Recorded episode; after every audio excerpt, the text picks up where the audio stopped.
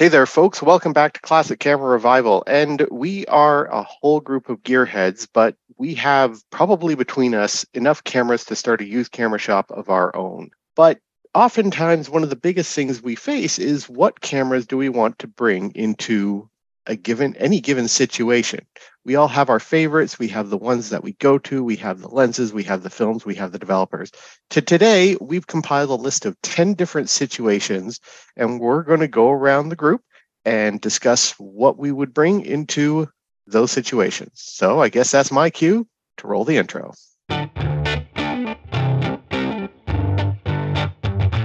Welcome to the Classic Camera Revival coming to you from the Greater Toronto Hamilton region of Ontario, Canada. If you don't have gear acquisition syndrome now, you most likely will by the end of the episode. Like I said in the introduction, we are going to go through 10 different situations and discuss what we would bring, um, camera gear, lens, film, and then how we would develop it. And some of these situations we go through every day. Some of them we hope we never have to go through. So we're going to start off with something that is very familiar to the group, and that's going on photo walks. So, Bill, why don't you start us off? What would you bring to a photo walk? Okay. Um, contrary to some people I know, I try to only bring one camera and a couple of lenses. What would I bring to a photo walk? Like these days, it's mostly 35 mil because again, it's like if I'm leading the walks, you know, I, I, I do I, I, pick a route that's got a lot of interesting subject matter. So yeah, I'm going to fill a roll easily. So generally, I'm rolling with I don't know. It could be an Nikon FE2. It could be uh, the 28 AIS 2.8, 50.1.8 or 51.4. 105 2.5 is a basic three lens setup. But the same could be said in Canon with the, the equivalent, like a, a new F1 or an F1 with the 51.4 the 28F2 or 2.8 and the 8518 or the 100 or the 2.8. So really, you know, and, and go along. And those focal lengths will cover probably about 95% of what you want. Because you want the 105 for portraiture, but also some selective landscapes, or you want a situation where you're doing a streetscape and you want some compression. Yeah, the 105 or the 100 or even a 135 will take care of that. And if you're doing 35 um, you know, uh, you need something wide, the 28 will take care of it. Now, if you want to go super duper light, you can either go with a 35 f2 and either an 85 or a 105 lens and just go the two lens setup, slightly wider, slightly longer, and you're set. And I've done that in the past, uh, particularly with Nikon and Canon, because Canon, I have a Canon 35 f2 chrome nose in FD mount that's just like the best lens I've ever shot with, period and the 100 f2.8 and then again in nikon land i got the 35 f2 and about three different mounts actually four with the afd and then i've got an 85 f1.8 both ai converted and af mount. And so you know i've got stuff. Those are the focal lengths i would like to take with. And then it's sort of like insert camera body here. Uh 120 i haven't really taken a 120 camera with me on a photo walk because again i want to take more than 12 shots but if I'm like by myself and it's like, yeah, then I'll, I might sub that in, like my Rolleiflexes. Mm-hmm. And what sort of films would you bring along? Oh, depending on light. Uh, generally, summertime will be lean towards 100 ISO, either Elektra uh, Elektra 100 from Flic Film, um, Pro Image 100 from Kodak, or even Ektar 100. Um, and black and white, well, we are spoiled for choices. Kosmo Mono 100, Orwo UN 54, which I'm still working off a bulk roll of, and uh, Rollei RPX 100 or Ilford FP4. Hmm. Any one of those uh, in the color sphere. Or if it's, you know, an overcast day, I'd probably reach for the Cinestill 400D. Nice, nice. James, what about you? Okay, so I am going to approach this from the sense that I it is a surprise photo walk. Uh, not exactly sure where I'm going, but let's assume urban environment as opposed to nature and landscape, because then I'd kind of maybe pick something else. And um, yeah, and I'm going to say I'm going to be doing this on a limited budget. So the way I would approach this would be a 35 and a 35. And by that, I mean any 35 millimeter camera of your choice, whatever you can afford, whatever makes sense to you. If it has a meter that works, I would you, you know get one with a meter. Otherwise, you know um, you can use the Sunny 16 rule um, and a 35 millimeter lens because that's pretty much I think the magical focal length for everyone. Uh, you take two steps forward, you have a 50 millimeter. You take two steps back, you've got you know a, a, a 20 uh, you know 18 to 20 millimeter lens um, so or 28 let's say um, if I had a little bit of extra money, perhaps an 85. Um, and notice I've purposely skipped the 50 because if you're going to spend your money, you might as well get a 35 and an 85 because the foot zoom will pretty much get you a 50. And in terms of perspective view, the difference between 35 and 50 isn't that much anyway. So save your money, travel light, go 35.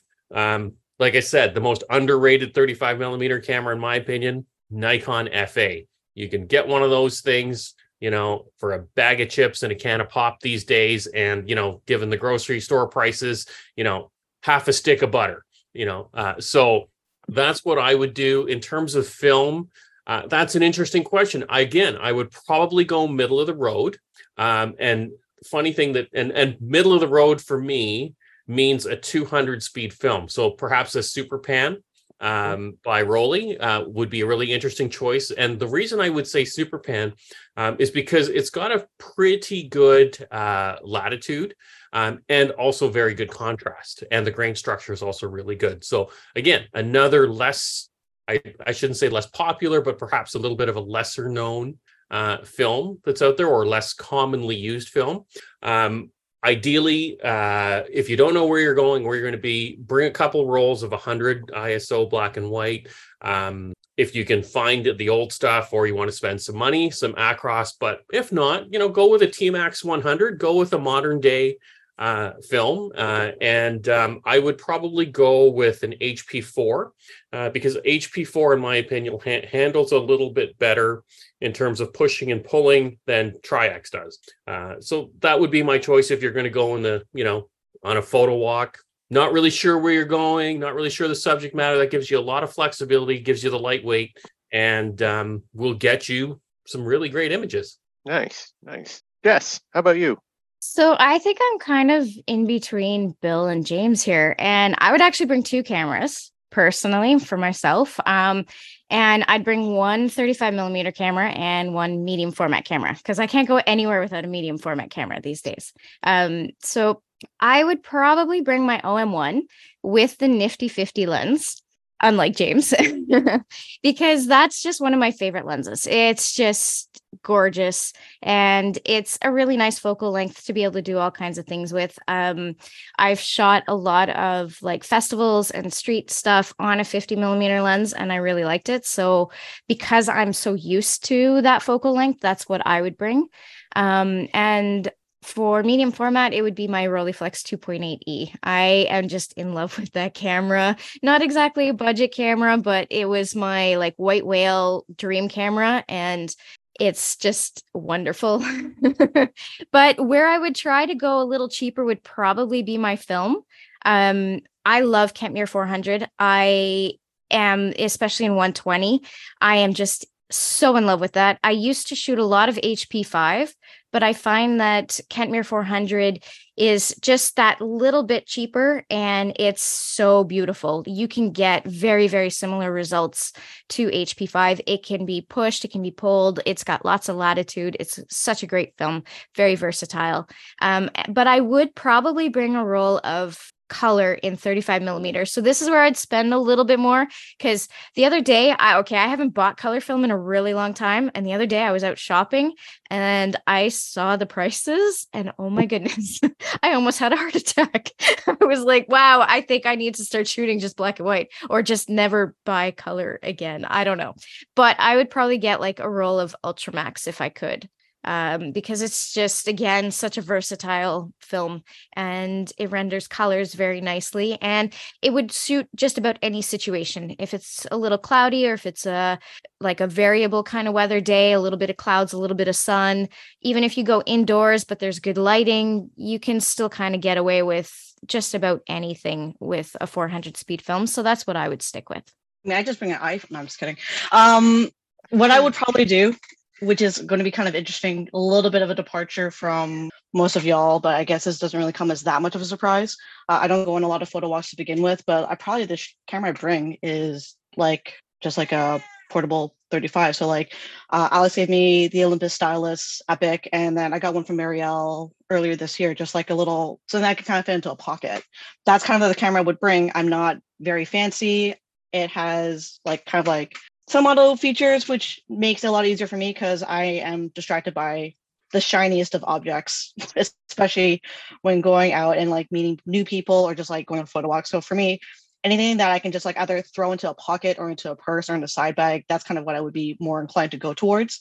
So just like, yeah, the, the Olympus Stylus, um, it's probably going to be my go-to camera um, for a photo walk. And also I think that they're very much under like appreciated in a sense because like I love the Nikon series. I love Nikon FE. That was like my first camera I ever used. And if it wasn't for the fact that my FE has the worst light leaks ever, I would probably take that out like all the time. But I just find that simplicity and the fact that I don't have to think too too much about it, um, just like a pocket, a very easy like pocket camera, like point and shoot, um, is kind of my go-to camera that would that would take. Similar with uh, James, kind of depending on situation. If I don't really know where I'm going, I'm probably gonna go for a 400 speed film um, for me because I do like color. Uh, I would probably go for either uh, Kodak, like Kodak Gold, uh, CP, or like the Color Plus, um, whatever I have in my film fridge because um, I'm not made out of money. so that is probably the route that I would take. And also just because I find that I do like black and white, but I think there's just something just kind of fun and kind of exciting about color film, especially if it's like expired. And then I think more so because if it's if it's expired, because then when the colors don't turn out the way you thought it would because of the situation, the lighting, then you can kind of just blame it on it being expired and it's just be like, yeah, it's artistic, it's fine, it's beautiful, it's wonderful. Um, I used to develop my own color film too, like a long, long time ago, like way back in the day, but uh, I will probably just drop it off at either Burlington Camera or Downtown Camera. But that's very likely the uh, route I'd go. Uh, part of me really wants to say I bring a Polaroid because that just seems like very classic me, but I, once again, not made out of money. So it's a lot harder for me to justify eight shots for like 30 bucks. But mm. um, like I said, more likely just like something I can easily put into like a pocket.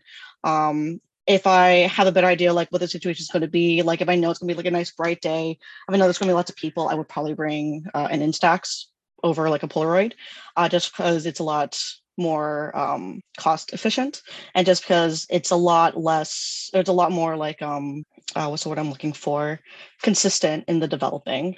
So that is likely for a, a photo walk the route that I would go. Totally. Well, I would, I would again, I would bring um, a 35 millimeter in a medium format. Um, my 35 millimeter would be my Maxxum 9, and I would, I would take a zoom lens. I'd take the uh, 28 to 135 um, secret handshake. Um, the reason is it you can do that wide shot if you want to catch the full-on buildings or any landscapes you're in. 135, you can get some nice compression. You can catch the details. You can do nice photos of people. Um, my medium format camera, again, I'd go with my Rolleiflex. The reason is it has a meter built into it, so I don't have to be fiddling with taking exposure readings when I when you're moving. Um, film wise, I would go 35 millimeter. I'd bring Fomapan films. I'd either bring 100 or 400. The reason is it's cheap, so you can afford to bring two, three rolls and either 100 or 400 depending on the lighting situation and then for 120, I would go with Kentmere. I would definitely take Kentmere 400, and it would sort of all be the same film and film stock, and would I would shoot it all the same way. The reason is, is I could I can put two rolls of 35 millimeter into a tank and just get it off, so that I'm not spending a lot of time afterwards um, developing film. And again, it depends on what I've done with the film, how and what I would develop it in. Okay, Next one up is landscape photography, and we are going to start, of course, with Jess. well, this is um this is a pretty easy one for me.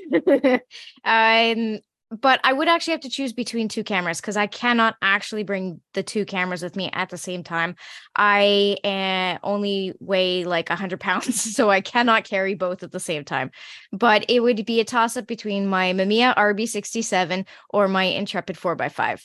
Um, I would love to be able to bring both absolutely and i would just get every single situation uh, but i would probably just kind of see what sort of day it is um you know, if the colors are bright, if there's a lot of colors on the trees, I would bring the Intrepid and just get the nice wide shots of the woods uh, or wherever I am in in my I'm usually in the woods for for landscape. So that's that's what I would do is try to get the more like broad shots with the intrepid. And then um if it's like if there's like maybe less colors because it's not like it's later in the fall or winter uh, or even spring i would probably bring the mamiya rb67 because it's a little easier to hand hold if i need to but also if i want to get like lower down on the ground um, and get like mushrooms or flowers or some of the smaller things that you can find. Then I can get in close. I can literally put the camera on the ground. I've done it a bunch of times, or sometimes even just in my lap, and I can get in really close with my with my 90 millimeter lens and get all kinds of nice little tiny details. So those are the two cameras I would bring. Film now that gets a little trickier. Ektar 100 is one of my favorite films uh, for for landscapes. And I think in one, tw- uh, not 120, um, in black and white, this is hard because I really love uh, Kodak TXP 320 in sheet film. And in 120, well, I do really love Kentmere, but I would probably shoot more for like Ilford FP4. I think that would be those would be my options.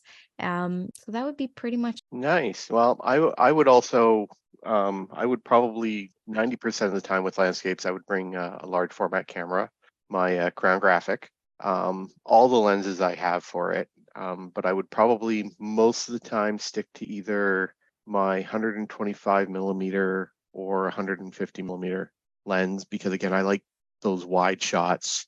Um, film again depends on the situation, but it would probably be either FP4 or HP5. And hands down, they'd be developed in uh, 510 Pyro because you just want to get the most out of your images and you have that big negative already. And I, I truly blame Matt Marrash for my love of doing large format landscape work. It's not what I do all the time, but when I do, it's definitely large format in Pyro. Um, Chris, what would you shoot on uh, for landscapes? For a landscape, uh, I was like looking over at the cameras I have, like to the side of me, slash, you know, the ones I'm dreaming of. Um, honestly, probably for landscape, I'd probably go for the Rollei 2.8 because uh, mostly because of the waist level viewfinder for me, but also just because I guess partially mostly for me for nostalgia reasons. Because when I think about that camera, I think about my dad and I think about just like how he kind of approached photography, which is also really weird because he didn't do a lot of photography, but whenever he did, he had like a very specific, I can't explain it, but he had like a very like methodical way of how he did it. And so especially because like I've gone through like the, our basement and like looking at old photos, there's like something kind of like magical about like the 2.8 like Rollei. Um, and also just because like the 2.8 lets a little bit more light in. Probably film wise, Ektar 100 because like Jess says, it's just like a beautiful film. But very likely I'd probably do the um, the Rollei 2.8. It's probably going to be like my go-to for that. Um, if I was to do like a 35 millimeter, I'd probably take the Nikon FE because, like I said before, it's just like a a wonderful camera. Probably a 35 mil, millimeter lens because that's the only lens I have for it. Um, but similar Ektar 100 most likely is what I would shoot with it. Um, maybe depending if I'm feeling adventurous, maybe Cinestill but unlikely because I think sometimes when you shoot Cinestill in really weird situations, it comes really fun. And I really like playing with like weird films sometimes whenever I do have the the kick or the urge. But yeah, I think like my first thought when you when you said like landscape, my first thought was like the Rollei 2.8, just because I think that would be for like kind of like carrying it, uh, the waist level viewfinder, and just like the way that you kind of like, can like focus and like I think that's probably my go-to actually. Yeah. Well, I didn't think I'd say that. Wow, interesting.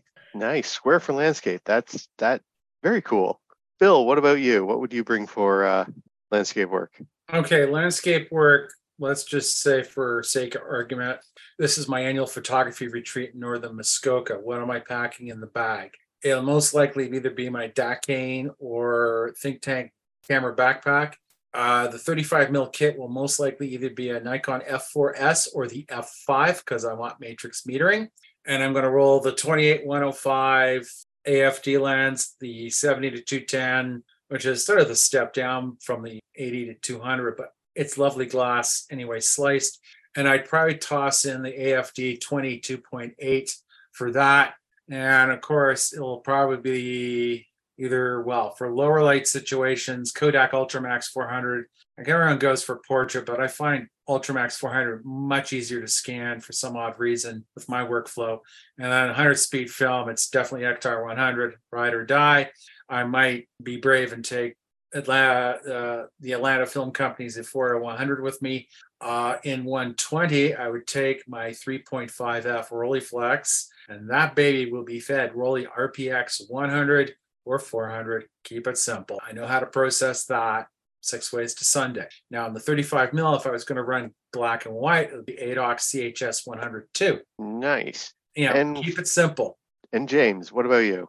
All right. Well, geez, landscape is such a broad category of photography, isn't it? Um, so uh, this is probably the only time I'm going to say two cameras, but I'm not going to dwell on the on the first camera too much. So the first camera would be the Texas Leica Fu- Fuji GSW 690 Mhm. version one through three, whatever, whatever, whatever is in your in your stable. Um, but that would be the one with the 65 millimeter lens for landscape. Um, and that's if you're sort of getting into a portable situation. And of course, if I'm shooting landscape 10 out of 10 times, I have a tripod. I do not shoot landscape from the hip. Um, because I, I just want to be more creative with longer exposures and things like that with landscape. Obviously, you're going to need a tripod for that. Um, like like Jess and and uh, and Alex, it would be uh, four by five. I would be shooting my uh, Linhof. Um, I have, and I be again, I bring my entire lens collection, so I have a 90 to 210. Um, probably shooting a lot in the normal range, so that would be 150 for my uh, um, my um, my uh, rig.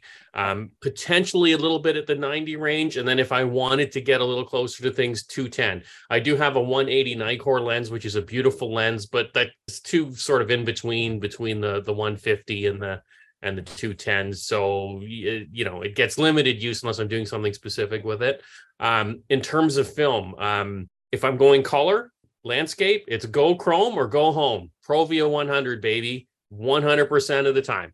Um, I don't like to shoot C41 in landscape. Um, uh, just I, I just prefer the look of of positive film when I when I shoot landscape. Uh, just speaks to me a little bit better, I think. Um, in terms of shooting medium format, it would be Pan F50. Again, another um lesser used film that's out there there's you know so much you know pan f is such a beautiful film i just wish it was a little bit more popular and i certainly wish they had it in sheet film and they they don't have it in four by five i don't know if they if you can order it in four by five with the with the ultra wide uh order I I don't think you can. I think they have tried to do Pan F in four x five, but it wasn't stable enough. yeah which is too bad because it, it is a beautiful low iso film aside oh, it from is. that, yeah I w- I would be going low and slow and that would be rpx 25 Nice. which by the way four by five is something spectacular let me Oh, oh yeah, totally. Okay. So we're gonna stick with James first for the first one next because he is our local scout leader. Because we're going camping. ah. What would you bring? okay so camping you're going to want to pack light um, and you're going to want to pack cheap because man let's face it shit going to get broken when you go camping. Um, so gosh that's a good question. Again it's similar to uh, to street photography but i will take alex's uh, advice and go with like say a 28 to 105 zoom. Um and uh gosh let me think what in the 35 millimeter range? So yeah an fe a spotmatic anything like that. And depends really your skill level too and what you want to do when you go camping. If you're going to take a lot of snapshots, hey, um, you know, a point and shoot, nothing wrong with any of the point and shoots um, uh, that are out there. Uh, gosh, I, I don't even know what comes to mind. But uh, as long as it's light and a zoom lens. You don't need to worry about flash. Get something that takes double A batteries or button cells that are common. Um, nothing that's got obscure cells that you're not going to be able to, you know, have spares of and carry around in the middle of the of the woods. Um, and I would probably stick with a pretty versatile 400 speed film, kind of a catch all, and that would likely be HP5. I would probably bring a few rolls of HP5 and FP4 uh, with me um, if I was going black and white. Now, if I'm doing color and I'm going camping, it would be, uh, if you can still get it, uh, Fuji Pro 400H would be uh, an ideal film for that. Hmm, nice. How about you, Chris? What would you bring camping? Uh, how long are we camping for? That's kind of my first question for you. You get to decide exactly how you're uh, you're camping. So this is probably gonna be an unpopular opinion. I'd bring a disposable camera Nice. for the exact same reason that James said. Stuff is going to get broken, and if my only two camping trips I've ever done in my life has taught me anything, things are going to get broken real fast. So, Oh, um, um, honestly, I probably would bring a disposable camera, um, because I already know that my conditions and my shooting style is not going to be um, the most ideal. And I think that sometimes when you get disposable cameras, it forces you to be a little bit more creative because you already know you're working with a very like limited what's the what's the nice word i'm looking for in this situation? Um you're not working with the nicest of equipment. Um, i think you can do a lot with it and i've seen a lot of really cool stuff on you know the instagrams and the tiktoks you know all the things that these youngins are doing nowadays.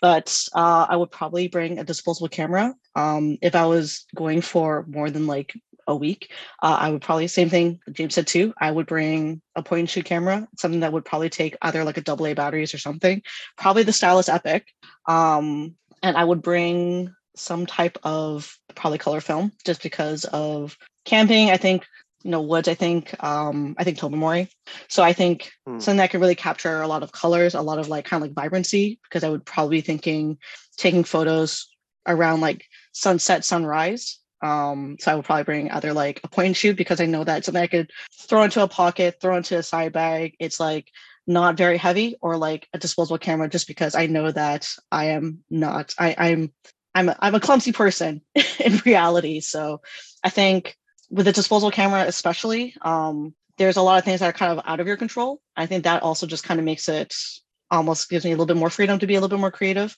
Um i recently went to bc and i took one of those lomography like simple use cameras and Nice. having even for that one having like the different um filters you could use for like the flashes was just kind of like that was like enough creativity for me. So yeah i probably would bring a disposable camera or failing that uh a very simple point and shoot and probably um yeah probably just like kodak gold or whatever the equivalent of that is. Probably lomo uh the lomo 400 like stock film is probably what i would end up bringing Nice. How about you, Bill? Hmm. Sort of two minds. Part of me wants to say roll with like a with a Nikon F90X with the 51.8 AFD lens, just 50-50. It's a point and shoot. That's the end of it. And the rationale behind it is AA batteries are available anywhere. Well, okay, maybe not in the middle of Algonquin Park, but if you're stopping at that gas Shell gas station at the corner of 35 and 60 in Dwight, they have double A's, just for the record. Um, and or alternately, if I really want to go super duper light, Rollei 35 with either a 42.8 Sonnar or the 43.5 Tessar or the Schneider Xenar lens, doesn't matter. And then just pack again, as Chrissy suggested, Kodak Gold 200. It's it's film that you don't have to keep in a fridge until like 20 minutes before you use it, like certain other pro emulsions. It's not slide film. So again, it's like you've got lot, a lot of latitude to play with in case you get things get sloppy. So yeah, it's either the F90X or the Rollei 35.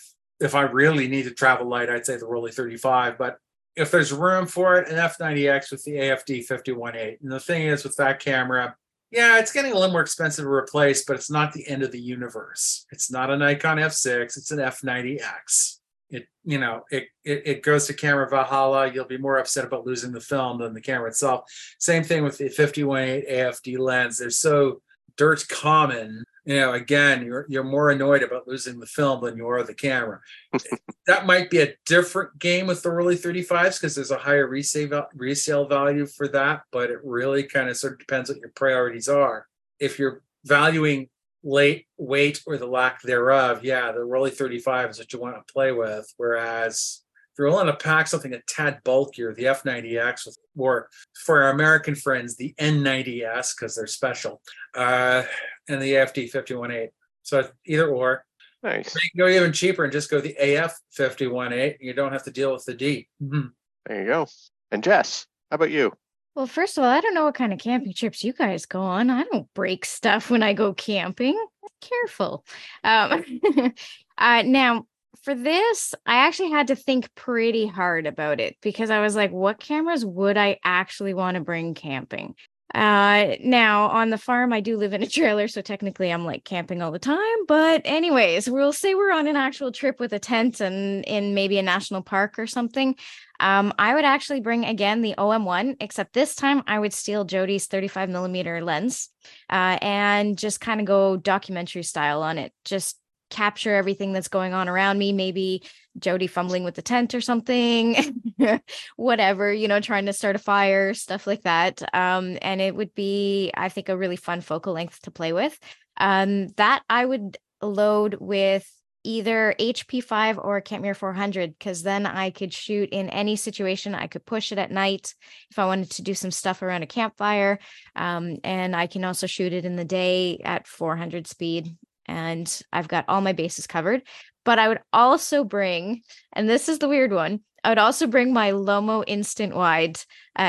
Central, I have the Central Park edition, so it came with like special lens attachments. So I've got like a a close up, a 90, and like a longer one, and then it's got all kinds of like it's got like the split screen, so you can do like half a shot Oh, and then the turn it around. Yeah, and turn it around Yeah. and then get the other half so you can play around with that. Plus, it's got the colored gels for the flash. So then you can also play around with all of that. And it's such a fun camera to use. Plus, and it comes with a remote.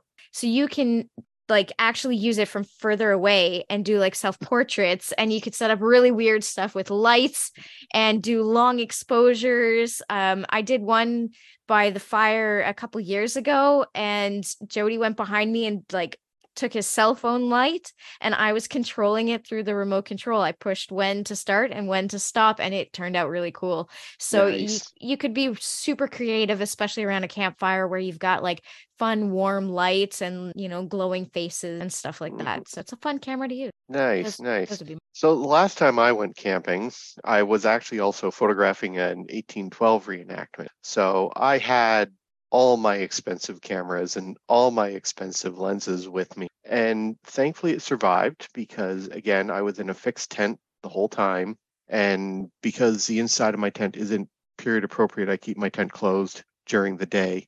Um, but again, if I was just doing a regular camping trip, I would probably bring my uh, F65 but the first thing I would buy with it would be the uh, MB17 battery grip because it would allow me to power it with AA batteries. And the lens, uh, I would probably go with either just the straight up 28 millimeter f2.8 or um, the 28 to 105 zoom lens if I need a little bit extra reach. Um, if I was actually going on a backpack camping trip, um, my Minolta Weathermatic 35DL Oh, good call. it's a weatherproof camera. Um, you have two focal lengths, 35 millimeter or 50, um, built-in flash, um, weather sealed. Um, the problem with both these cameras is that it they solely rely on DX coated film, or it just defaults to 100. So the film I would bring would be Cinestill BWXX. Um, lots of lots of latitude, DX coated cylinders and I would develop in Ilfotec HC at a 1 to 63 dilution. Just works really well and just good for any given situation. All right. Uh, portraits, portraits, portraits. And again, we're going to start with James. God, so many choices. So, so many choices. Oh, I have two favorites. Um, all right, I won't dwell on the first one too much, but it would be um, um, a Hasselblad um, of your choice, anything in the 500 series um, with either one of two lenses. The um, uh, the Distagon. Um, what is it? That would be the 50. No, not the Distagon. Sorry, the um, the one is it 100? Sonnar. The, the one the 100 Sonnar is it is it a 100 focal length? I think it's a 100. Anyway, it would be the Sonnar uh, lens, or uh, more ideally, the 120 macro lens was is would be what I would be shooting portraits with with the um, uh, with the Hasselblad, and it would be only, believe it or not, I would be shooting portraits with it with Tri-X 400. Um, but in all practicality, my favorite rig for shooting portraits is uh, my Pentax 67 II um, with the 105 um, 2.4 on it um, with the AE head. And the reason I say that because it's such a number one, the glass is in, incredible, uh, and the um, uh, the AE head allows you to quickly compensate uh, for lighting within three stops, one way or the other, without having to fiddle around with the camera too much. Um, so depending on you know how front lit your subject is, how backlit they are, etc., you have really really quick controls at, at your fingertips for it. Um, if I'm doing black and white, hands down, double X. Um, I don't think you know uh, there is no substitute for that when it when you want a really sort of glamorous, like beautiful contrast, uh, excellent to- tonal range. Uh, really, I mean, double X developed in D96 um, is kind of the bee's knees, I think, uh, for that. Um, again if i'm going to be doing um, portrait work um, in the color space i would say now that's a tough one. Probably Portra 400 um, it would be a toss up i think between Portra 400 um, or perhaps actually even Portra 160 um, it'd be Portra 160 Portra 400 and pro 400h would be my three film choices uh, depending on what i was after. But um, yeah, if you have the opportunity to shoot a good copy of the um, of the 105 2.4, um, you really you'd be astounded as to, uh, to the quality of the portrait uh, portraits that you get with that lens. So mm. those would be my choices. Nice, nice. Um, I would probably just stick with 35 millimeter. Um, simply because I know a lot of people want um, a lot of images to choose from when doing portrait work. 35 millimeter gives you the best bang for your buck. Um, I'd go with my f5. Um, I would bring the 35 millimeter f2, the uh, 85 millimeter 1.8, and the 105 f2. Um, film, um, if they're paying me a lot of money, I would definitely go with Tri-X. I would probably rate it at 200 and develop it in Rodinal. 1 to 50 dilution um, gives a lot of really nice contrast, keeps good sharp edges, but it doesn't exaggerate the grain too much. If it's just for like personal use, um, definitely Eastman Double X, and would again develop it in um, Ilfotec HC 1 to 63 dilution. Um, again, the 35 millimeter is great for like the environmental stuff. Um, it's wide without not being too wide like the uh, 28 would be. Um, and again, the F2 if you get nice and close to the subject, you can throw that background still out of focus.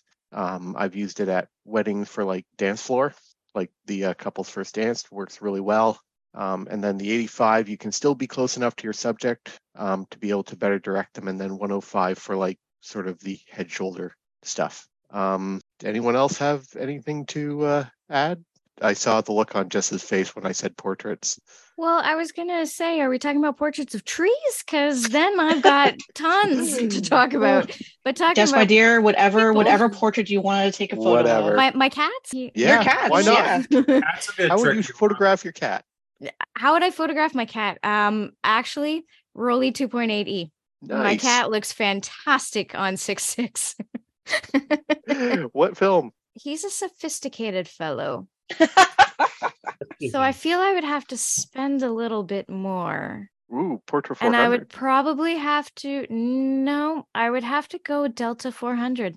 Oh, interesting. Nice. Nice. Yep. yep. Well, I've recovered from my brain fart. The lens I was referring to for Hasselblad is the Sonnar 150 f4. Okay. Uh, so Yeah. the 100 millimeter is a planar. Is a planar, yes, and and ideally it would be the 120 macro is what I would Mm. think for for portraits. But um, yeah, I have four cats, Jess, so I I, I know. Um, I don't think I've met all of your cats. I've only seen one. oh, James, there's I had one no that's a- idea you had four of them. Yeah, well, yeah, yeah. The one that you met is a real suckhole. He will, um, you know, he will run to the first human that he thinks, oh, there you go, There you go. That uh, Hmm. that might have food on them. So, uh, you know, he's he's always looking to eat that guy. But um, yeah, God, yeah, portraits. I mean, like, gosh, there's so many cameras I would choose from. Oh yeah. Like, don't even get me. Like, if it was 35, it'd be my f6 and my 85 1.4. But um, you know, like, there's just so many you can you can choose from. Even like the Goose, if if money was not an issue at all, the Goose, the FP 100 100C. Oh, there you it's go. just it's it's so wonderful and beautiful, and it makes me cry that it's no longer around. But I'm holding on to those last few boxes for Uh, like I have one more close to my heart. one more box for you. I think it's a 3000B though. Bill, I- how I have- you? I have an You've idea been doing for a that lot more film, by the portraits these days, Yeah, especially of well, Joanne. Yeah. How I do you have- usually? What my, what my, camera my do you like to girlfriend, My use? muse. Uh, it's funny. Um, nine times out of ten, I'm like, especially if I'm with the Frugal Film Project, there's always a frame that Joanne's on it, and it's usually just the Nifty 50, and I'm shooting Kentmere 400 in it with a yellow filter on the lens. Now that said, most recently, um, I sort of a few weeks ago, I went into town on a Tuesday evening just to surprise Joanne. We went down to the her neighborhood farmers market. I have my Nikon FM with me, a black black FM with the 35 f2 and the AI converted 8518. And I think I took the portrait on the 35 f2 and I was using Japan Camera Hunter Street Pan 400 rated at 200 ISO and processed in D76 one to one. The results are sitting on my personal feed on Facebook and in the Toronto Film Shooters Facebook group. And it's like everyone's going, uh, wow.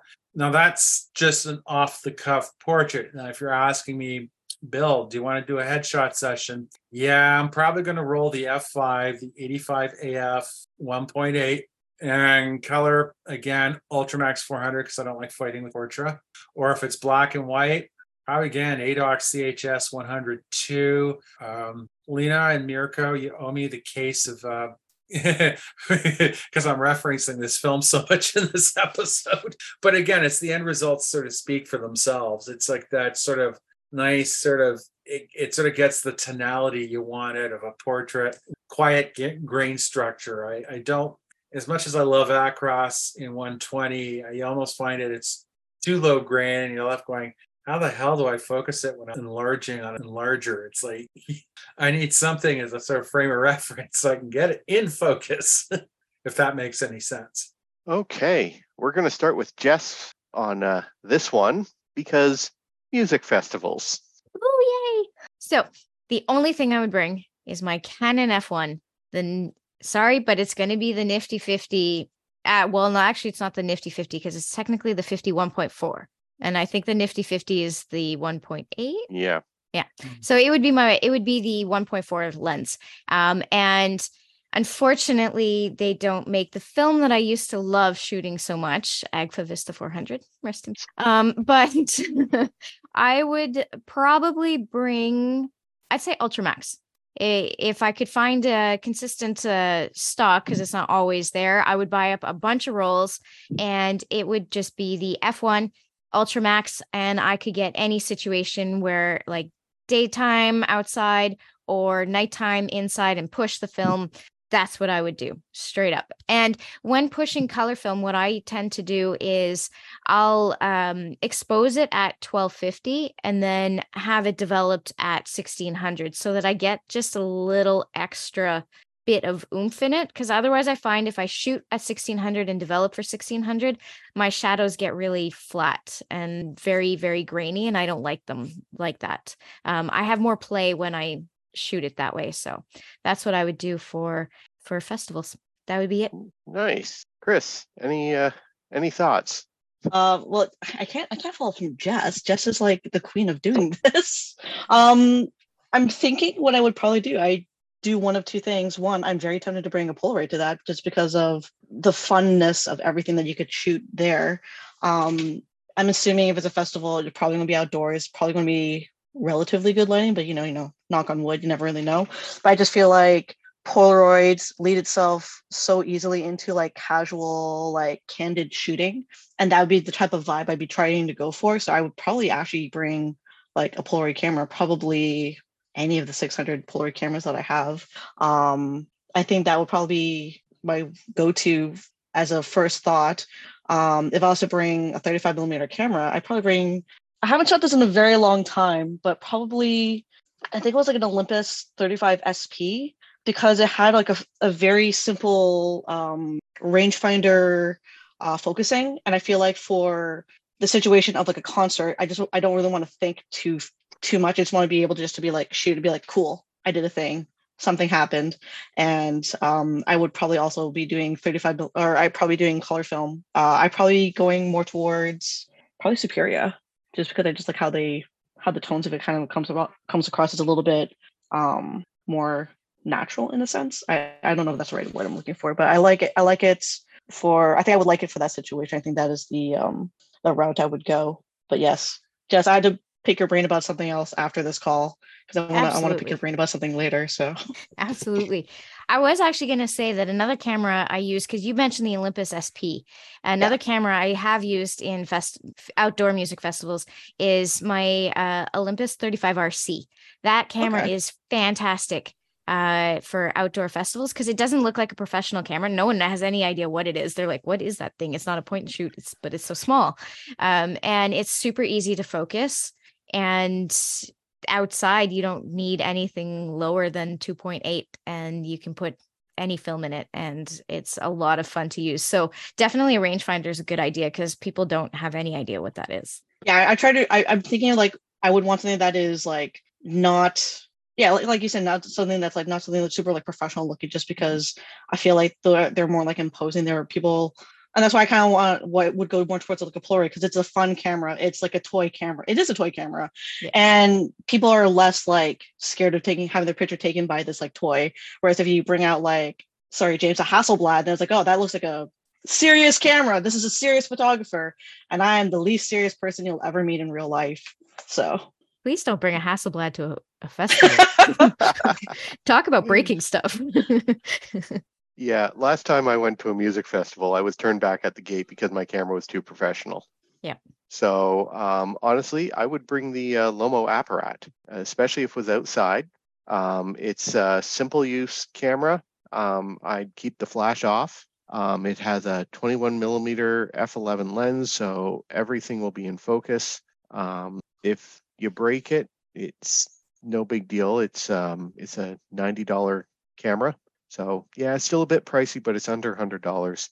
Um, and again, it would just depend on the light situation what I would bring. Um, you can add on like it has a splitzer attachment as well. You could just have a lot of fun. You don't have to bring a bag. You don't have to bring your accessories. You can tuck a few extra rolls of uh, 35 millimeter in your pocket, and you're good to go. Keep it simple in this case. Bill, any ideas? You oh, man. pass on this one? No, no, no. Uh, back when the world was younger and slightly less weird, uh, and back before I thought nine o'clock was the new midnight, I did rock and roll photography. And I used to be photograph a friend's band, multiple friends' bands. Uh, I did some for Casey and the Moonshine Band. It was just sort of like a psychobilly outfit. They played a lot at the Cadillac Lounge. And I had another friend, who, which is sort of a dual, just bassist and drums, uh, known as the Shanks. I don't know if the Shanks are still going as a going concern.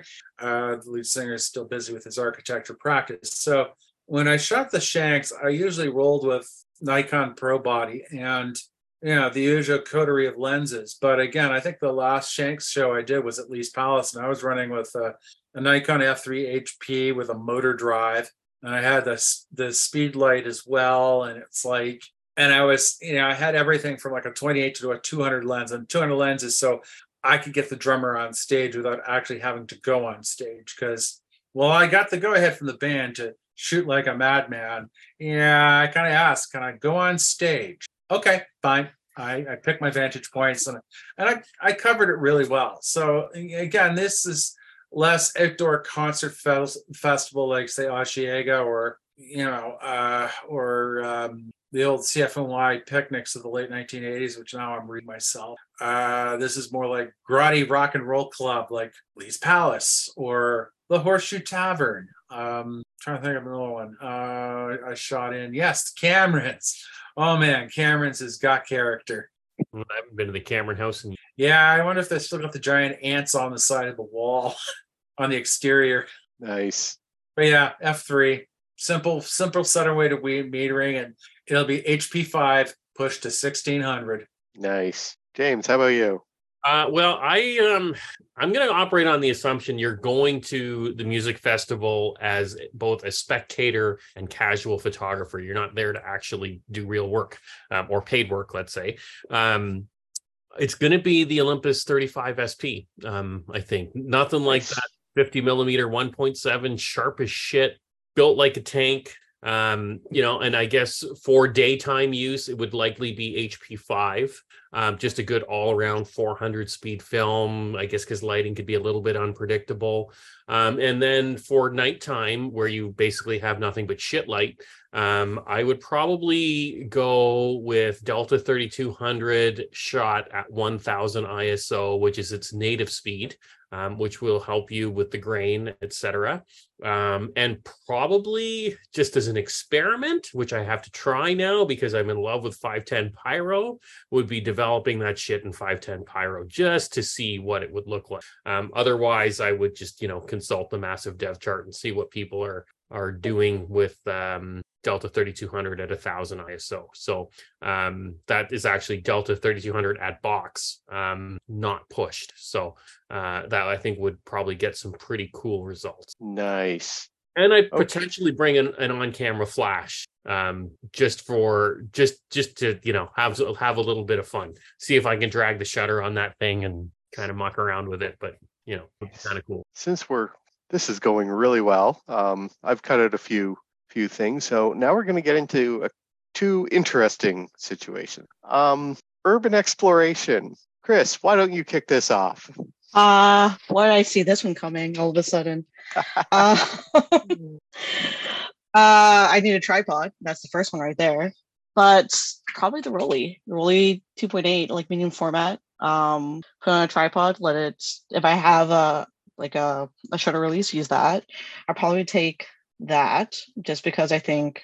Well, I'm thinking. I'm thinking mostly uh, Julie, like Julie Douglas and her work that she shoots on. Hmm, I think it's it's a Yashica. I think it's what she shoots it on. yeah, the Yashica 124G. yeah and i think that she has some like really beautiful things that she gets from that and uh, because i'm not creative on myself i would try to mimic the same type of imagery but i would probably do yeah i probably would take the Rollei 2.8 use a tripod and this huh i don't think i'd use color i think i'd use black and white for this oh that feels dirty all of a sudden um i haven't even shot black and white in a very long time this is very interesting now. Now I'm trying to think because I think the last time I shot black and white, I did like HP five. Who are you? Uh, what have you done with Chrissy? I'm sorry, I'm sorry, Bill. Let me let me let me try this again. I'd use a Polaroid. Okay. Flashes everywhere. um, but yeah, no, I think I do probably black and white just because of like the way that urban exploration is, just for that grittiness. Do Hmm, Ross mine black and white with like a Ooh. the Rollei 2.8, just like shooting the entire like the nice. abyss of it. Um, head frames too would be the same idea. I would probably, yeah, that's probably what I would go towards. Uh, I probably, yeah, I probably wouldn't shoot color for that, which is very strange for me.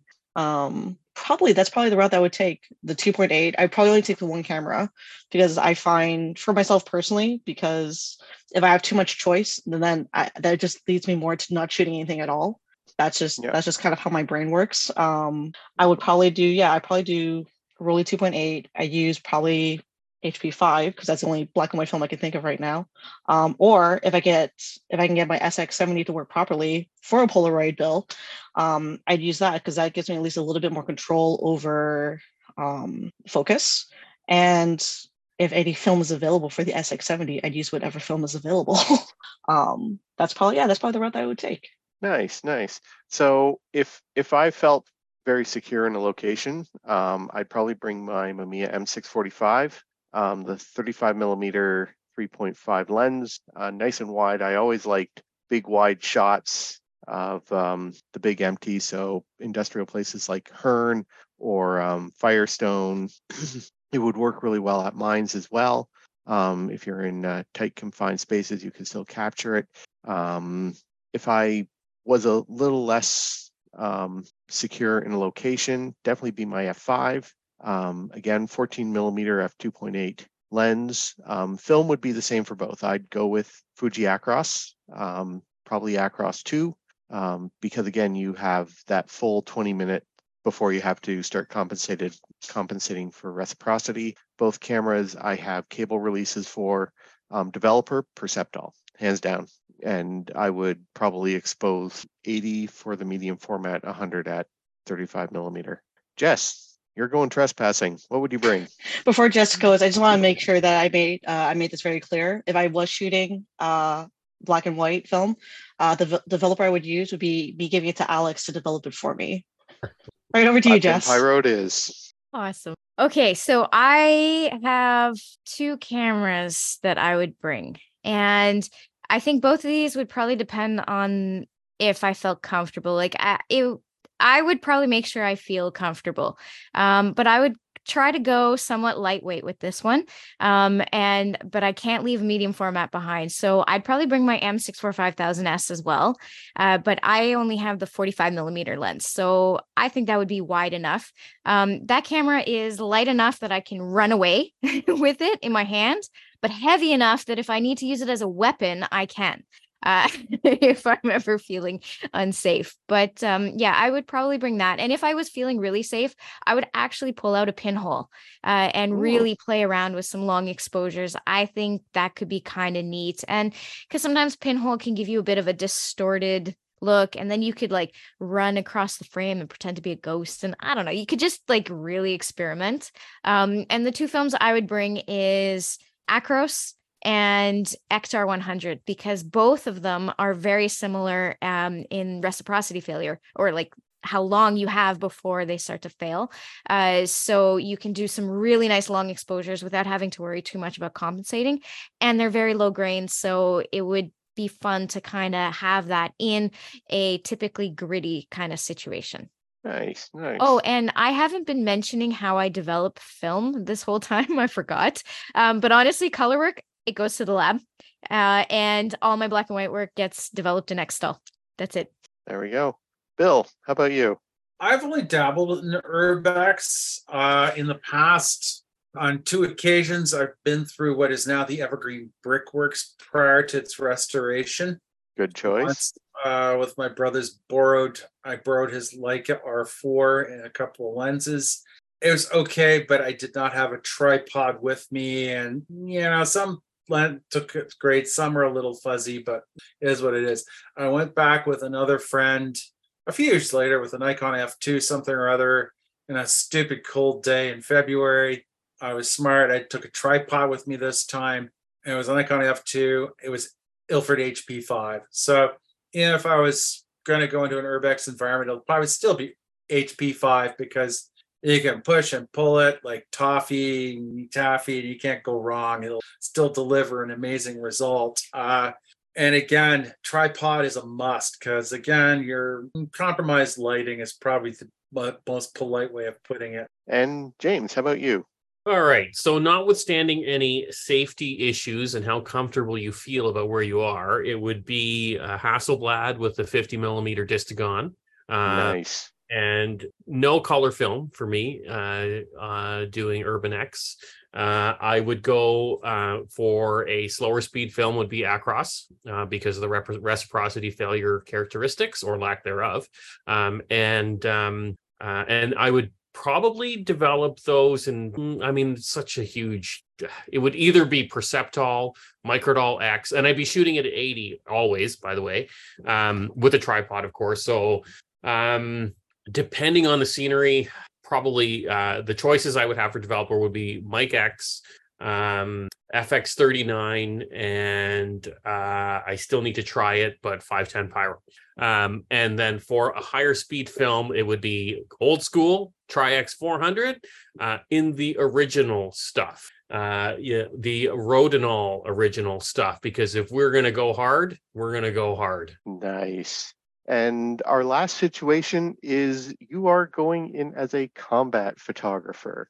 Um, my choice would be my uh, FE and FE2. I would definitely bring two cameras with me. Um, I would have a uh, 28 millimeter on the um, FE and the um, 105 millimeter f2.5 on the fe2 but i would also make sure that i had in my bag uh, an 85 millimeter f2 and uh, probably a, a 51.4 um, my film of choice would be fomapan 400 and I would be developing it in Kodak D19 because we definitely need to boost the contrast in that. And who cares about grain? Because who knows what sort of chemicals and water you're dealing with when you are out in the field. Bill, what about you? What would you bring to war? Are we talking a current conflict? Doesn't matter. Okay, assuming we're anywhere in the last 40 years, I probably keep it relatively simple. I'm not going to go the cliche apocalypse now, Nikon F a la Dennis Hopper, as entertaining that look would be. I'm going to be a little more practical. I'm going to say a pair of Nikon F2s, 24, a 30, and it doesn't matter if it's pre AI or AI or or an, or an F2 AS, does not matter. It's got to be an F2.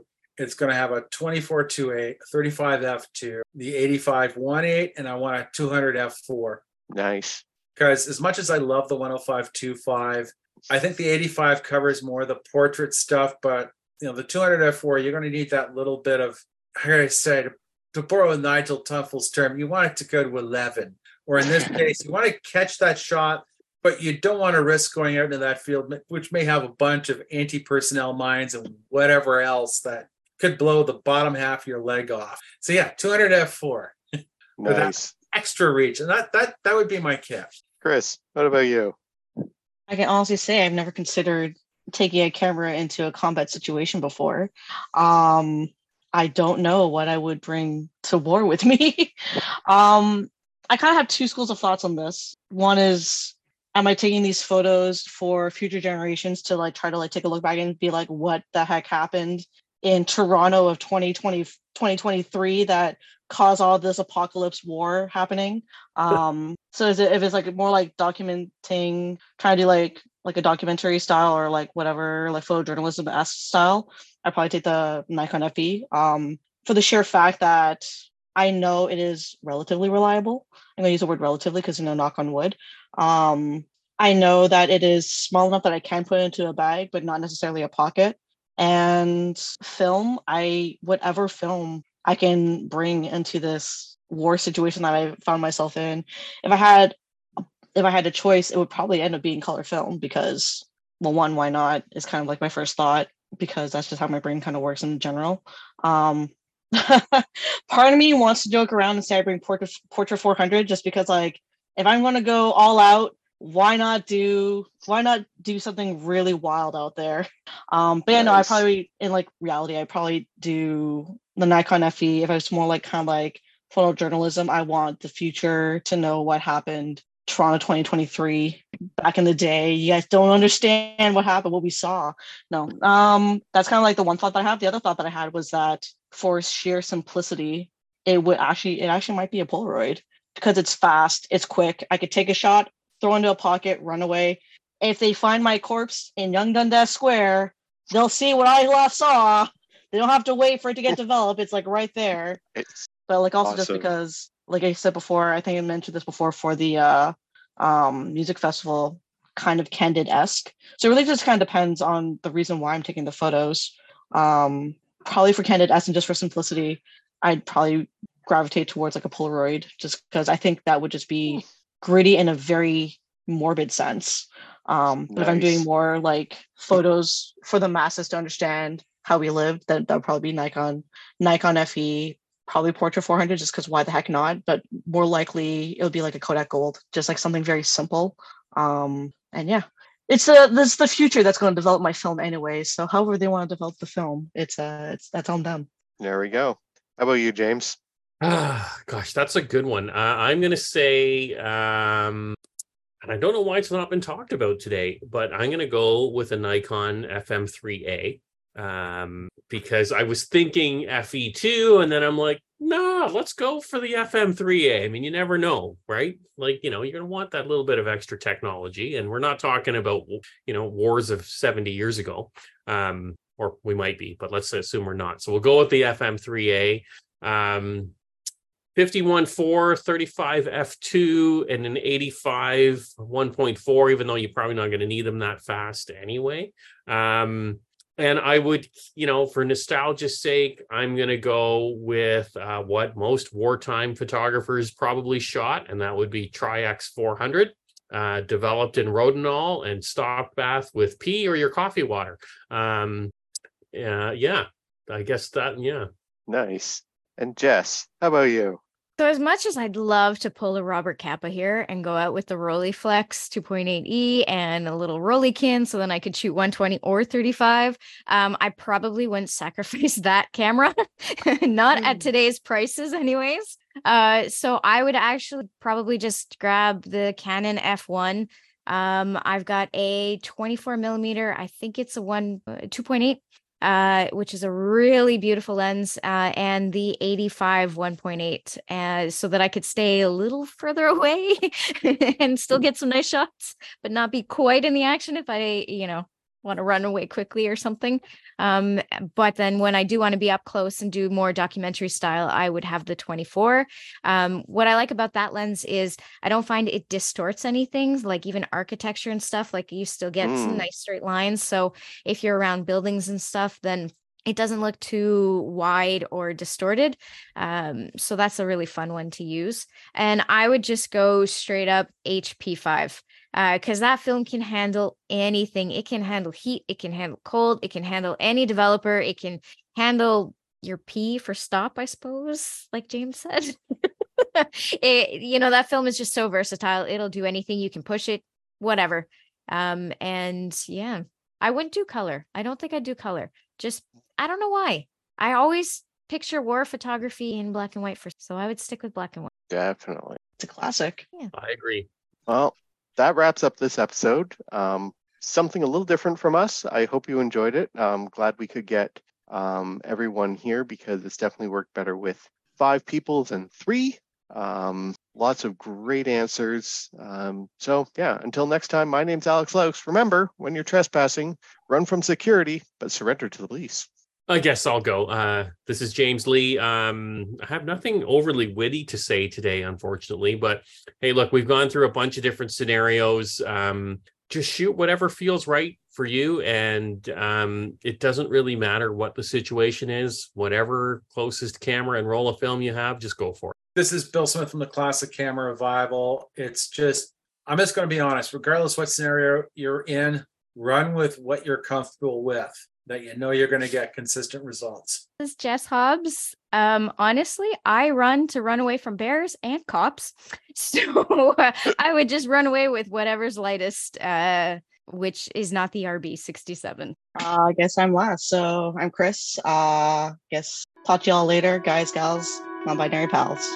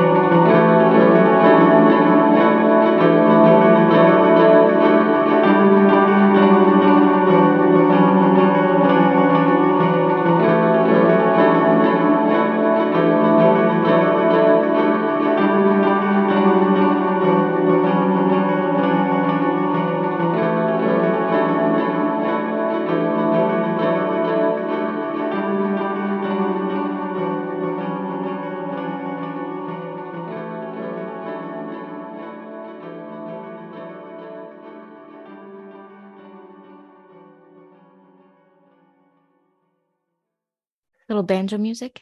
Yeah, I heard they were getting banjo. Don't, banjo don't enable Joanne. She's writing a new theme song. with banjos, dueling With banjos, is what I heard. Jo- Jody has one. We could get the two of them together. Uh oh. I have to meet Jody every single time something pops up. I I just met Jody online, but I want to meet the guy in person.